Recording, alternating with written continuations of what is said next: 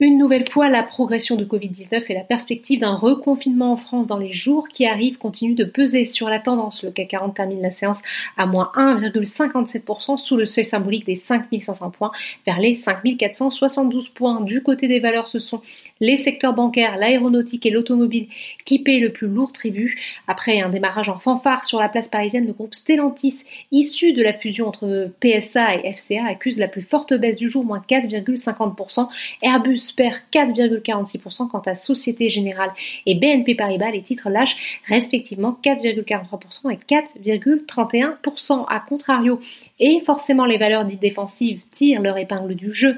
Dassault Systèmes s'offre la première place du CAC 40 avec une progression de 1,61%, Carrefour plus 0,75%, Danone plus 0,26% profite de la menace d'un reconfinement. Le luxe avec L'Oréal s'apprécie également plus 0,91%.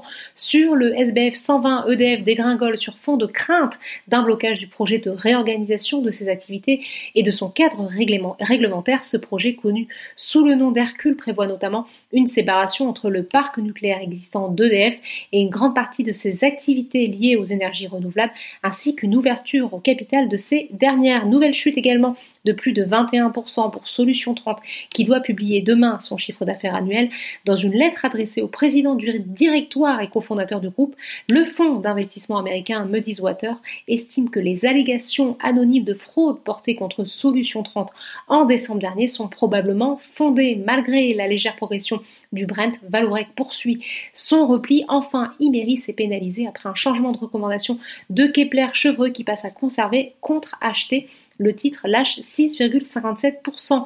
À l'inverse, le secteur de la santé est très recherché avec Biomérieux qui affiche la plus forte hausse et petite hausse également pour Suez plus 0,70% qui annonce avoir dépassé ses objectifs du second semestre 2020 outre-Atlantique. Wall Street a ouvert dans le désordre pour finalement basculer dans le rouge au moment de la clôture parisienne. Voilà, c'est tout pour ce soir. N'oubliez pas, toute l'actu éco et finance est sur Boursorama.